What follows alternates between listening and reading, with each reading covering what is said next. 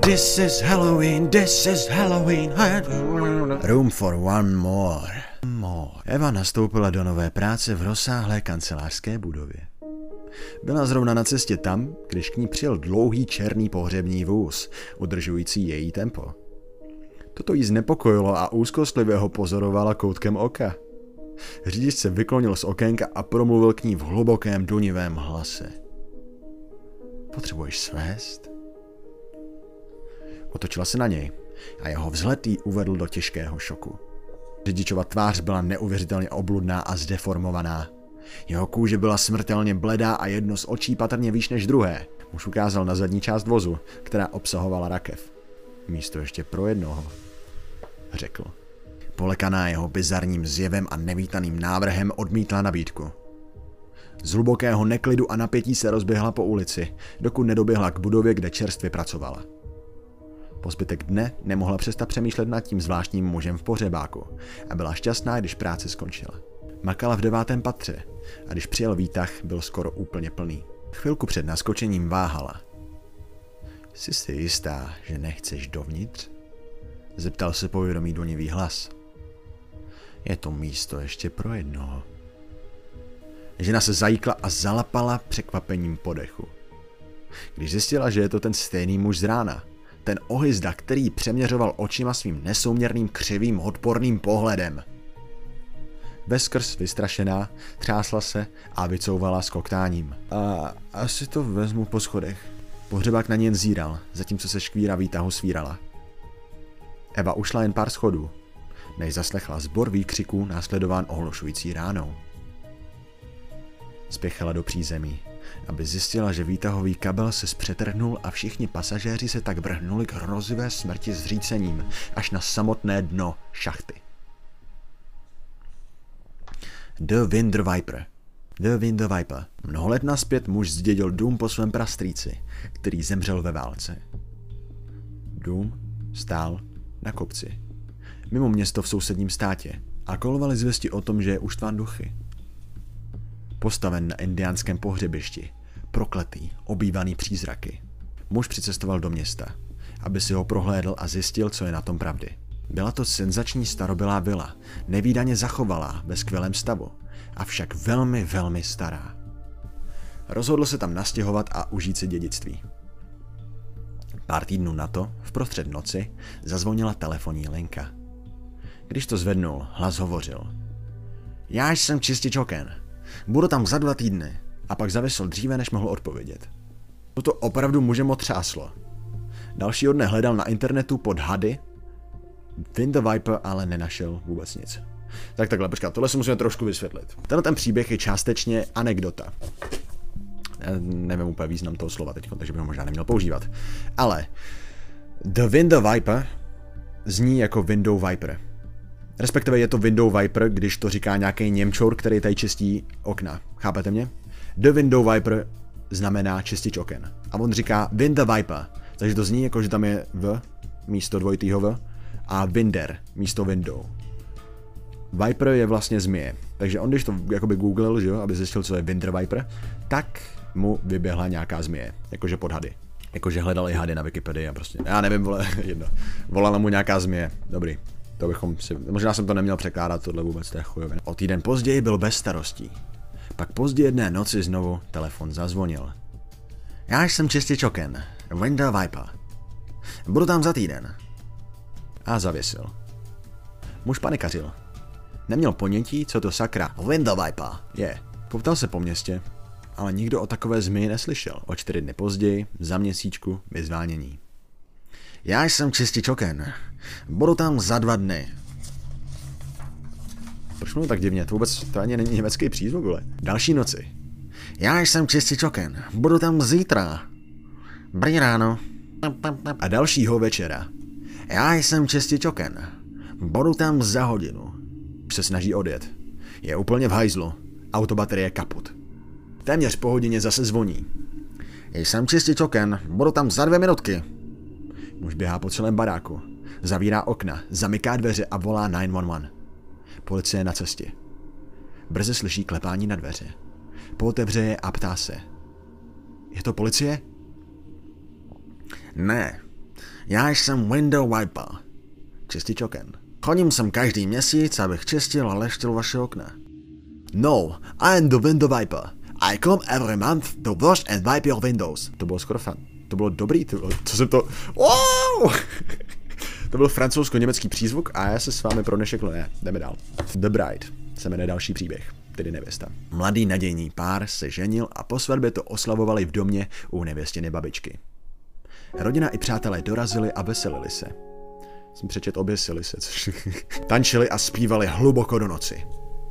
Po přípitku a proslovech se hosti rozhodli zahrát si na schovku. Ženich si zakryl oči a počítal dosta, zatímco se jeho čerstvá manželka a ostatní hosté rozbíhali z místnosti, hledajíc místo k úkrytu. Před pikolou za pikolou nikdo nesmí stát. Časem ženich našel všechny, až na svoji překrásnou nevěstu. Ostatní hosti volali její jméno a pátrali po celém prostranství, no děvček nenalezení. Napětí rostlo a ženich byl znepokojen, jelikož nikde ani stopy. Nakonec to všichni vzdali a předpokládali, že holka zaváhala ohledně celé svatby a manželství a v panice prostě utekla a opustila manžela. To působilo v přítomnosti všech příbuzných jako docela trapas. Jak ubíhaly týdny, manžel to přijal. Rozhodl se na ní zapomenout a pokračovat v životě. Bez ní. O pár let později uklízečka oprašovala půdu, když narazila na starou truhlu. Fakt kufr jak slon. Ze zvědavostí otevřela. Byla v ní schnilá mrtvola mladé ženy, stále oblečené ve svatebních šatech. Lepka přikrytá závojem, na jednom článku jež kostěného prstu se nacházel snubní prsten. Musela to být ztracená nevěsta. Schovala se dost dobře a nešťastnou náhodou se asi zamknula vevnitř. Těžko říct, zda se dřív udusila nebo vyhladovila k smrti, ale tvář zamrzlá na věčnost v tichém výkřiku mluví za vše.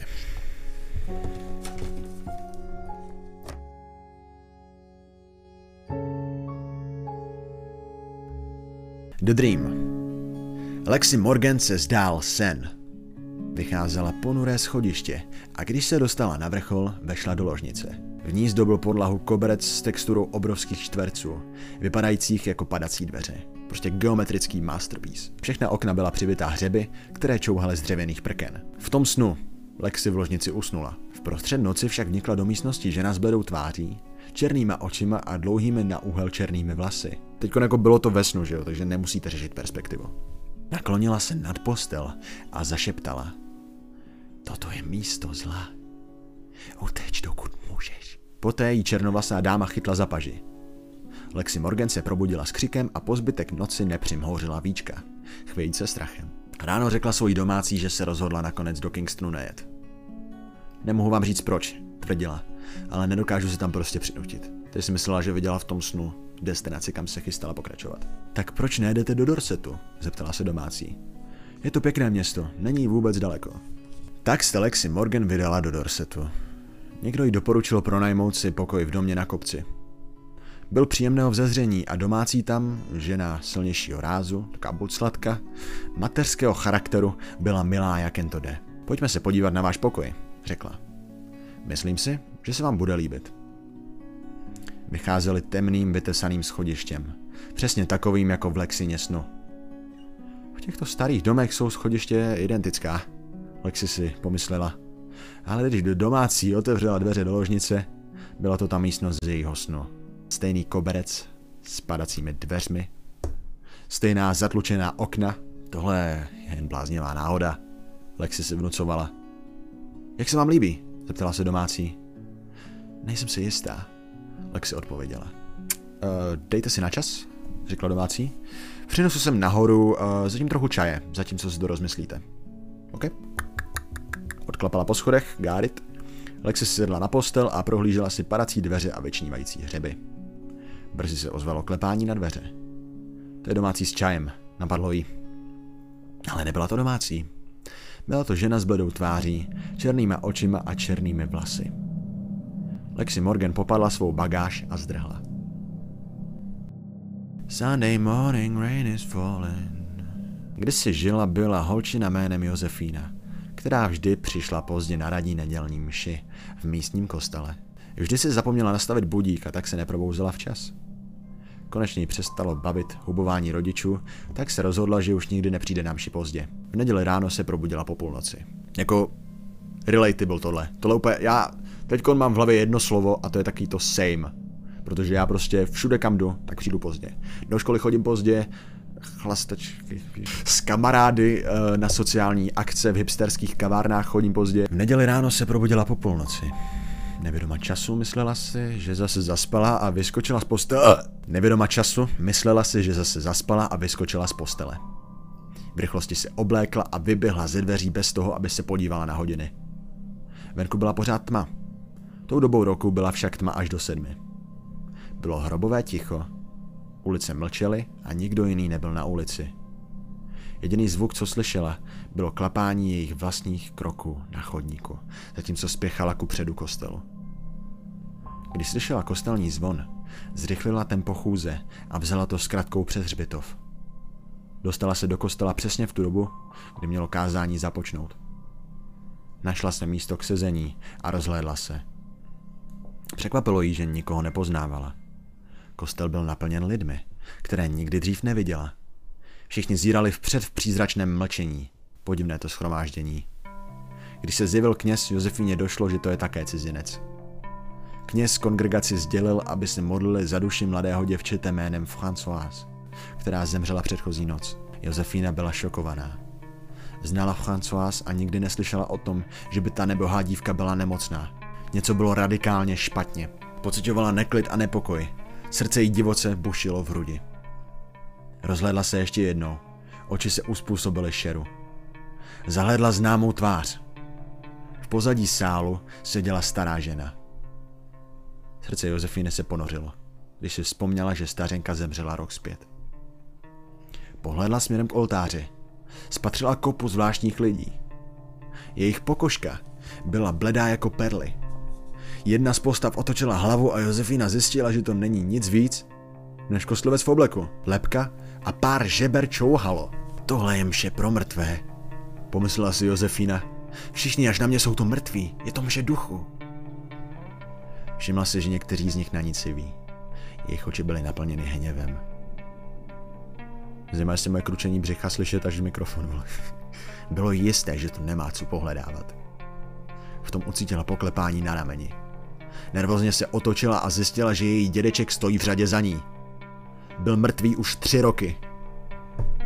Měl ustaraný výraz. Naklonil se k ní a zašeptal jí do ucha. Odejdi teď, dokud můžeš, zasyčel. Nepatříš sem. Josefína byla vyděšená a vystřelila ke dveřím. Pár přízraků zavřeštilo směrem k ní. Cítila kostlivé ruce, které se jí snažily zastavit. Chytali jí. Kroutila se a točila, vycukávala se z jejich chladného uchopení.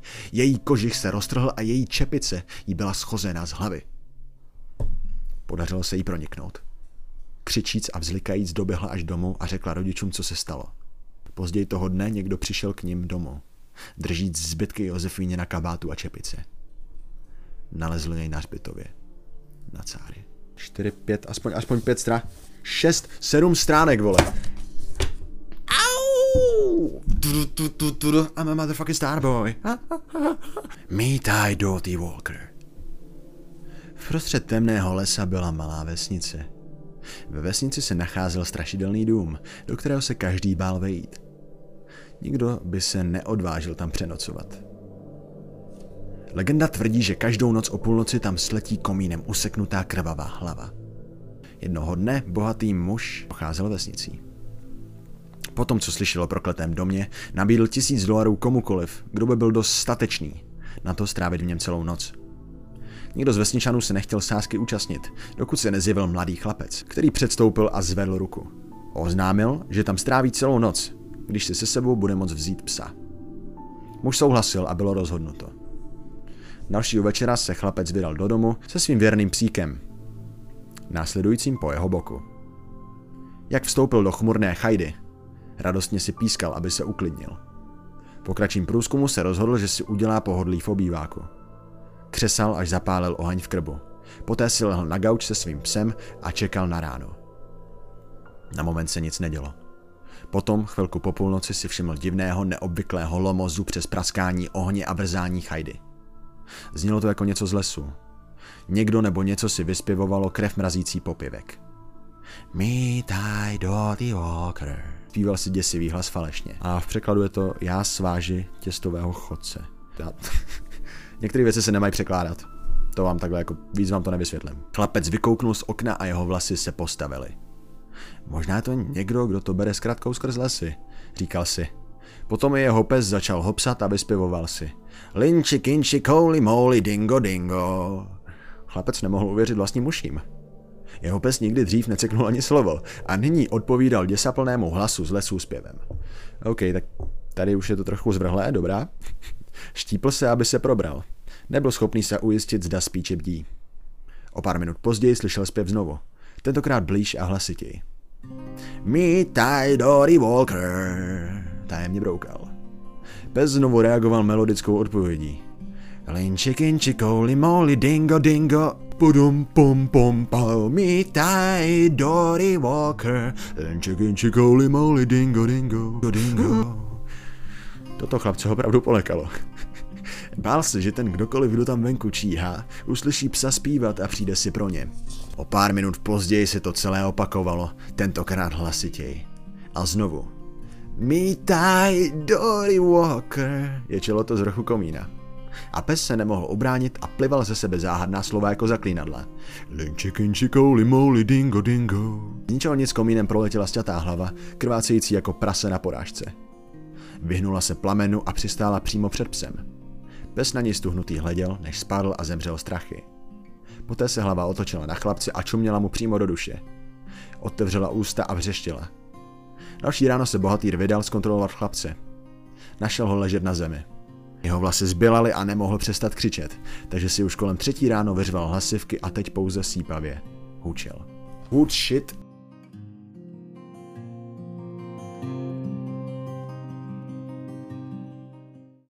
No, Mám to číst už. jo. O pár minut později se to celé opakovalo, tentokrát hlasitěji a znovu. Hej, jenom tím, že je tam ten popfilter, tak můžeš jít k tomu rovnou. Kind of. V té temnotě dobré, počkej. Tak nějaký uvítání, počkej.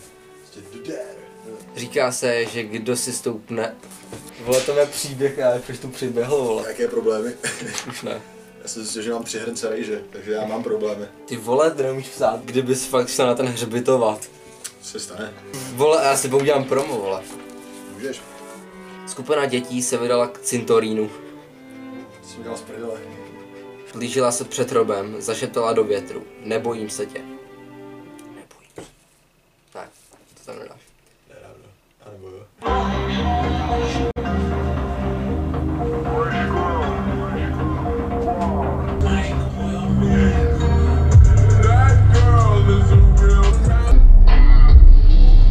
Jo, hoši, vítejte ve Stay Steak Radio, tohle byl Young Daft. A teď tady máme další hitovku. Počkej.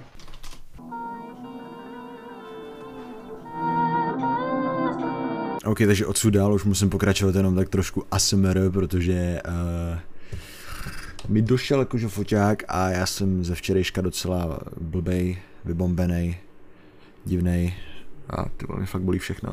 jsem spal asi 4 hodiny na zemi. Ale jo no, jdem na to. Dare. Jedné noci v malém americkém městě mladá dívka uspořádala párty a pozvala všechny svoje kamarády a spolužáky.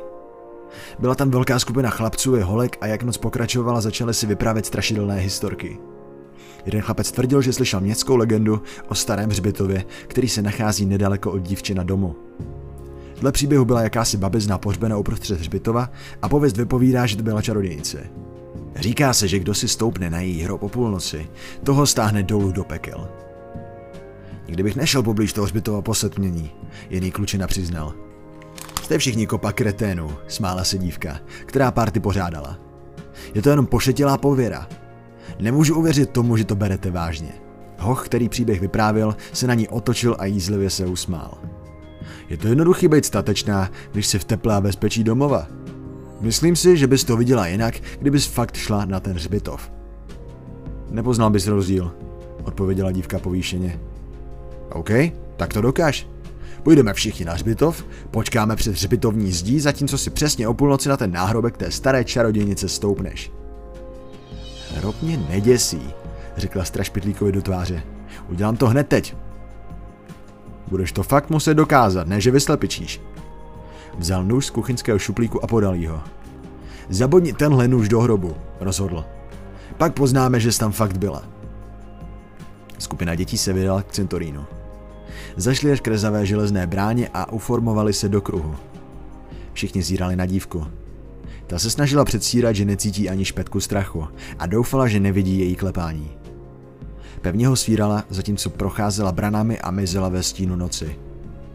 Následovala měsíční svit. Ten stejný, který vytvářel podivné znervozňující stíny hrobek a náhrobků. Eventuálně se dostala až k hrobu staré ženy. Není čeho se bát, je to jen báchorka, namlouvala si. Plížila se před hrobem, zašeptala do větru. Nebojím se tě.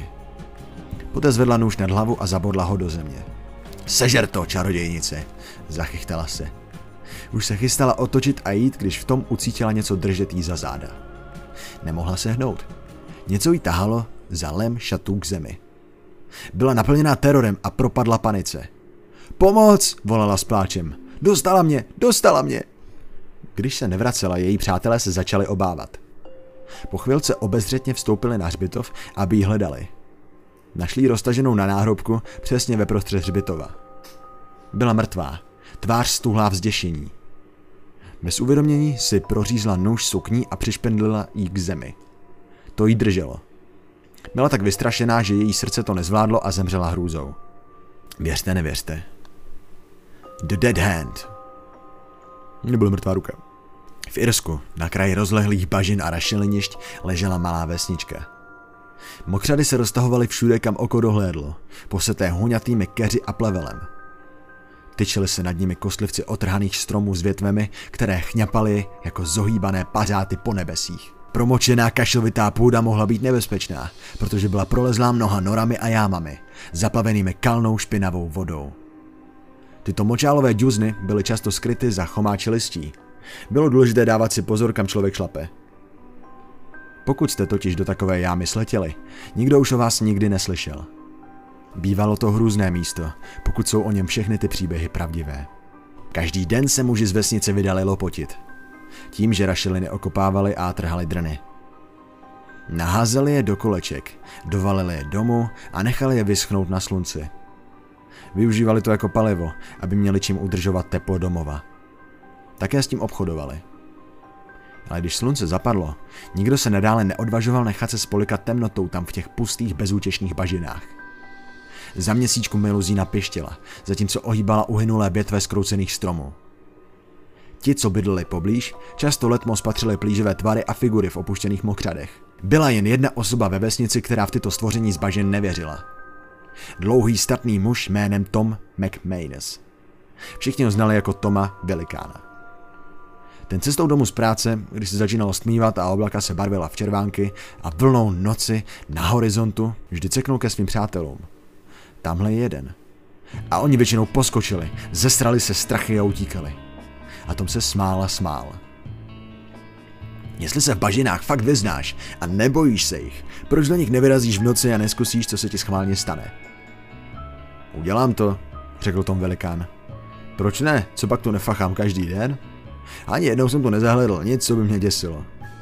Proč by to mělo být jinačí v noci? Zítra si vezmu svou lucernu a zajdu si k té vysící vrbě v prostřed mokřad. Když se vyděsím a uteču, už si z vás nikdy nebudu tropit žarty.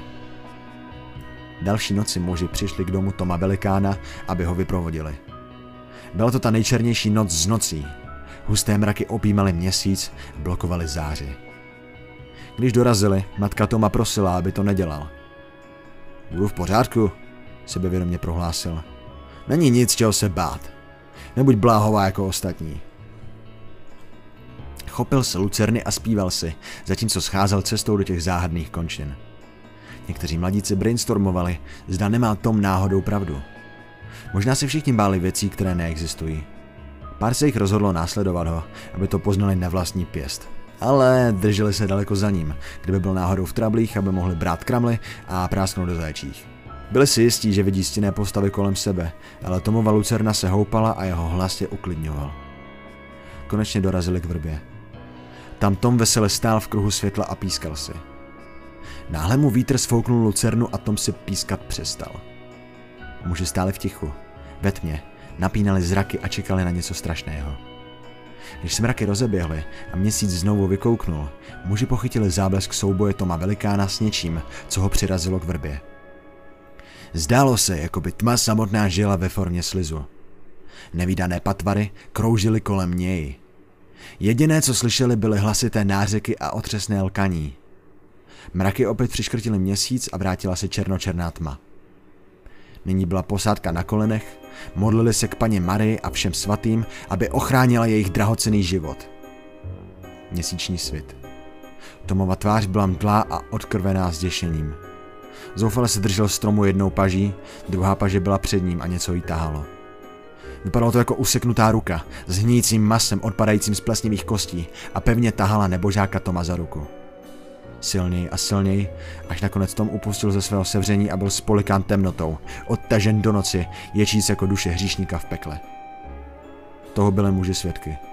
Když mraky jednou naposledy poskvrnili měsíc, muži se otočili směrem k vesnici a běželi. Znovu a znovu ztráceli trasu a topili se v bahně a blatech, snažit se vyhnout smrtelným jámám. Postupně se všichni doplazili po rukách a po kolenech. Tom velikán nebyl mezi nimi. Ráno se uspořádala pátračka. Tom ale skutečně nikde. Toho večera lidé slyšeli brek. Byla to Tomova matka. Přibíhala cestou z mokřat, křičela a mávala. Když ji vesničané spatřili, značila jim, že ji mají rychle následovat. Když zvědavost překonala obavy, běželi za ní. Nalezli Toma velikána dřepíc u vrby. Klepal se a blábolil, jako by dočista ztratil rozum. Jeho levá ruka byla pozvednuta ve vzduchu, ukazovala na jeho zranění a jeho divoké oči byly jediné, které mohly vidět to, co vidí. Kde měla být jeho pravá ruka, se nenecházelo nic víc než jen krvavý pahýl. Byla čistě odtržena. Nikdo neví jistě, co to té noci viděl. Někteří tvrdí, že byl napaden mrtvou rukou, jiní tvrdí, že to jsou opilecké řeči naivních pablbů. Jediný, kdo zná pravdu, je Tom Velikán, který už nikdy nepromluvil ani slovo. Zbytek svého krátkého života strávil zabarikádován ve svém pokoji, drkotajíc ve chvění krz nekonečné noci. Nevydržel to ani do konce roku a když snižovali jeho rakev do vykopaného hrobu, jeho zarmoucená truchlící matka všechny prosila, aby nikdy tak střeštěně hlupácky nevyrazili do prokletých bažin v prostřed noci. Pověry jsou pravdivé. Just Delicious Prostě chuťovka je příběh o ženě, která ukradne játra mrtvole a uvaří je manželovi k večeři. Ten muž byl vždy hladový, sprostý, ubohý a šikanovalý. Lidská játra chutnají jako olivy, česnek, ocet a zázvor dohromady. What the fuck? Fun fact, rozklad těla. OK, já nevím, co jsem to tady psal. Asi jsem se tady chtěl chlubit, že se tělo rozkládá třeba 50 let, než z něj zbyde jakože suchá kostra a že já nevím, během několika prvních hodin se prostě rozkládají vnitřní orgány, že jo, a buňky chcípají a během nějakých dvou let se vám rozloží třeba nos a uši, ale jako já nevím ani proč. Eh, poslední pasta se jmenuje Clinkety Clink a je to vlastně až z té další sbírky, což byly teď těch posledních, poslední tři třeba byly z té další sbírky, no takže tak. Clinkety Clink. Byla nebyla stařena, která onemocněla a zemřela. Neměla rodinu ani blízké přátele, tak se její sousedi dali dohromady. Poprosili řezbáře, specialistů z pohřebního ústavu, aby na její rozměry zhotovil rakev a do jejich nejslušnějších šatů a položili její tělo do obýváku, kde vykonali takový obřad. Když stará žena zemřela, její oči zůstaly doširoka otevřené, zírajíc na vše a na nic. Toto sousedy znepokojovalo natolik, že našli dvě lesklé stříbrné mince na jejím šatníku a dali ji je na víčka, aby je to přikrylo. Jak zdvořilé. Jak byla tehdy tradice, pořádala se smuteční hostina, aby lidé mohli přijít a vzdát úctu. Sousedé zapálili nějaké svíčky a seděli u její mrtvoly, takže nebyla osamělá. Dalšího rána si pro její tělo přišel hrobník, aby tělo spakoval a vzal ho na hřbitov.